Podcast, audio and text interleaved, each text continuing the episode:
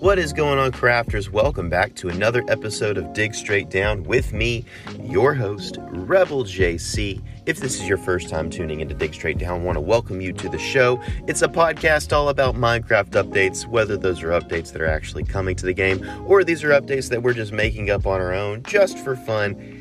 Either way, if either of those things are interesting to you at all, you're in the right place and I'm happy that you're here.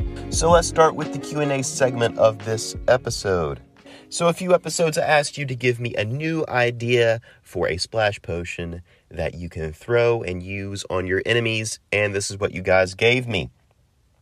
Revelos 12 says a TNT potion. You can now throw bombs at your enemy. Sophia says enlargement potion. It makes mobs and players bigger. And I really like that idea a lot. I mean, imagine running away from somebody into like a narrow cave and throwing this at them, and all of a sudden they can't move around because they're stuck. That would be awesome. Braxton says splash potion of levitation so your enemies fly upwards and take fall damage. I love that a lot. Aubrey says splash bottle of snow. Throw it with an effect of powdered snow for 3.5 seconds. Not a bad idea at all. Avocado says a bottle of glue you can throw at mobs or players and it will freeze them. I actually like that idea a lot, but maybe not freezing, but this more like the stickiness of glue is kind of a cool idea. Mario says potion of mind control. Well, you get the idea. LOL says potion of old.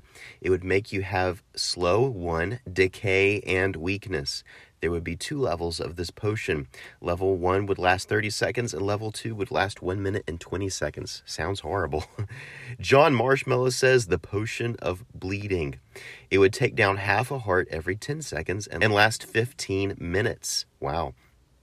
It would take three buckets of milk to cure, and it would be crafted with the torch flower from the sniffer. Cameron says a customizable teleportation potion that, let's say, you customize one to teleport you to your house or teleport you to the end, but same as Ender Pearls, it makes you take damage. Bella says the potion of scent. If you are splashed by it, all nearby monsters are attracted to you and want to attack you. I like that a lot, especially if you're fighting somebody in like an underground cave situation, you can get all of the mobs around you to all of a sudden be your allies. Or even if you splash another mob with this, say you're trying to run away from the warden or something, uh, splash the warden with this, all the mobs in the area attack it, that kind of thing would be really, really cool. James says the potion of displacement. It applies molecular relocation, which teleports targets randomly until the time is up. It even teleports them into danger sometimes. This would be terrible in the end. oh, wow. Uh, so great ideas there. Thank you so much for participating. And guys, if you want to do this, if you want to participate in the Q&A segment of a future episode, go to this episode, interact with the Q&A post there, and I will do my best to read as many answers as I can in an upcoming episode.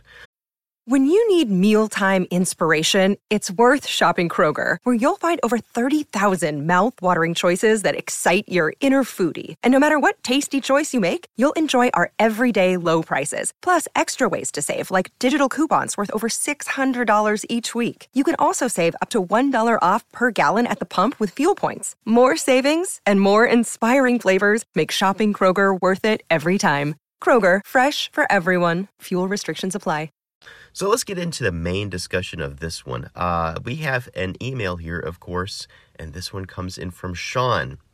And they write Hello there, I'm Sean. I hope Minecraft adds the Chinese animal years. Every year in Minecraft is 30 Minecraft days. And when it's a new year, there would be a Happy New Year and Happy Chinese New Year. And for every Chinese year, there is an animal. And for every year, there would be lots of that animal everywhere, but it still applies to the normal Minecraft spawn. I've been listening to the podcast for weeks and I've gotten to the 40th episode. Well, awesome. From your fan, Sean. Uh, thank you so much, Sean, for this idea. I really am fascinated with the idea of Chinese New Year. I, li- I love how they, the, the Chinese culture kind of assigns an animal or even like a mythical animal um, to different years. Really, really cool um, way of keeping track of what year it is. And this gave me an idea. Now, I don't know about actually incorporating just explicit Chinese culture into Minecraft. I don't know what Mojang's stance on adding just ex- just explicit cultural references into Minecraft from any culture whatsoever. Um, there's a lot of opportunity there for offending a lot of people, I think, and I would be really hesitant to say, hey, let's cartoonize someone's culture and add it into a game. But there's a core idea here that I think is really interesting.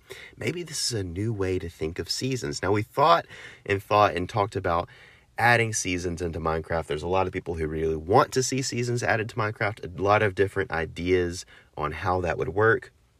I personally am of the opinion that I would hate to see um, snow happen in every biome, like cold weather happen in every biome. Um, I, I think that seasons in that regard would be better to be biome specific so that you would have like a, a fall biome and maybe a spring biome and winter biomes like we already have instead of having those seasons applied all across the board to all biomes the worldwide. Um, that being said, this might be a new way to think of seasons. Maybe instead of just weather changes, what if there were like a set of creatures that took turns spawning, and that is how we determined seasons in Minecraft? Uh, so these could be flying creatures. I would like these to be flying creatures so that they would be available in every biome and they'd be visible uh, throughout the world. No matter where you are, you would look up and have a chance to see some of these creatures.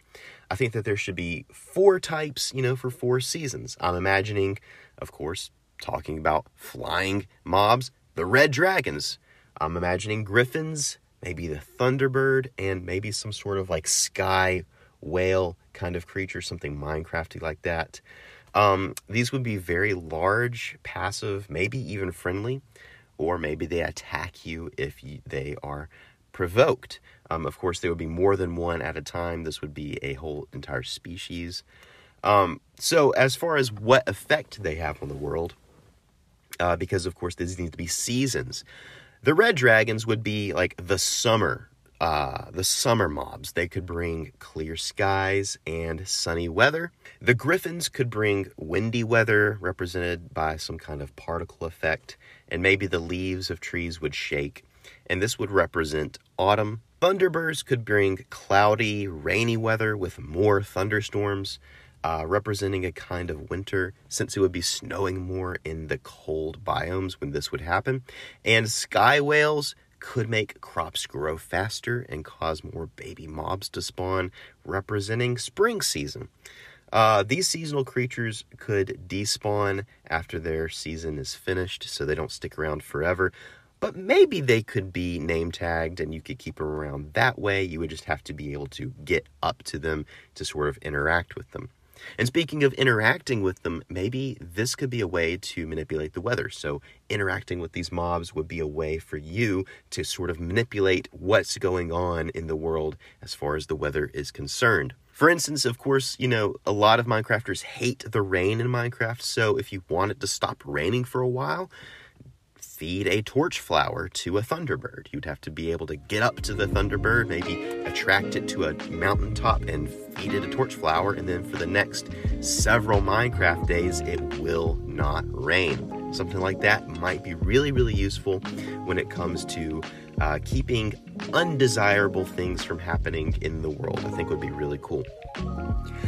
So that brings me to the end of this episode, guys. If you have any questions, comments, or ideas, send them to me at digstraightdowncast at gmail.com. And until next episode, guys, keep digging straight down. I will see you at Bedrock.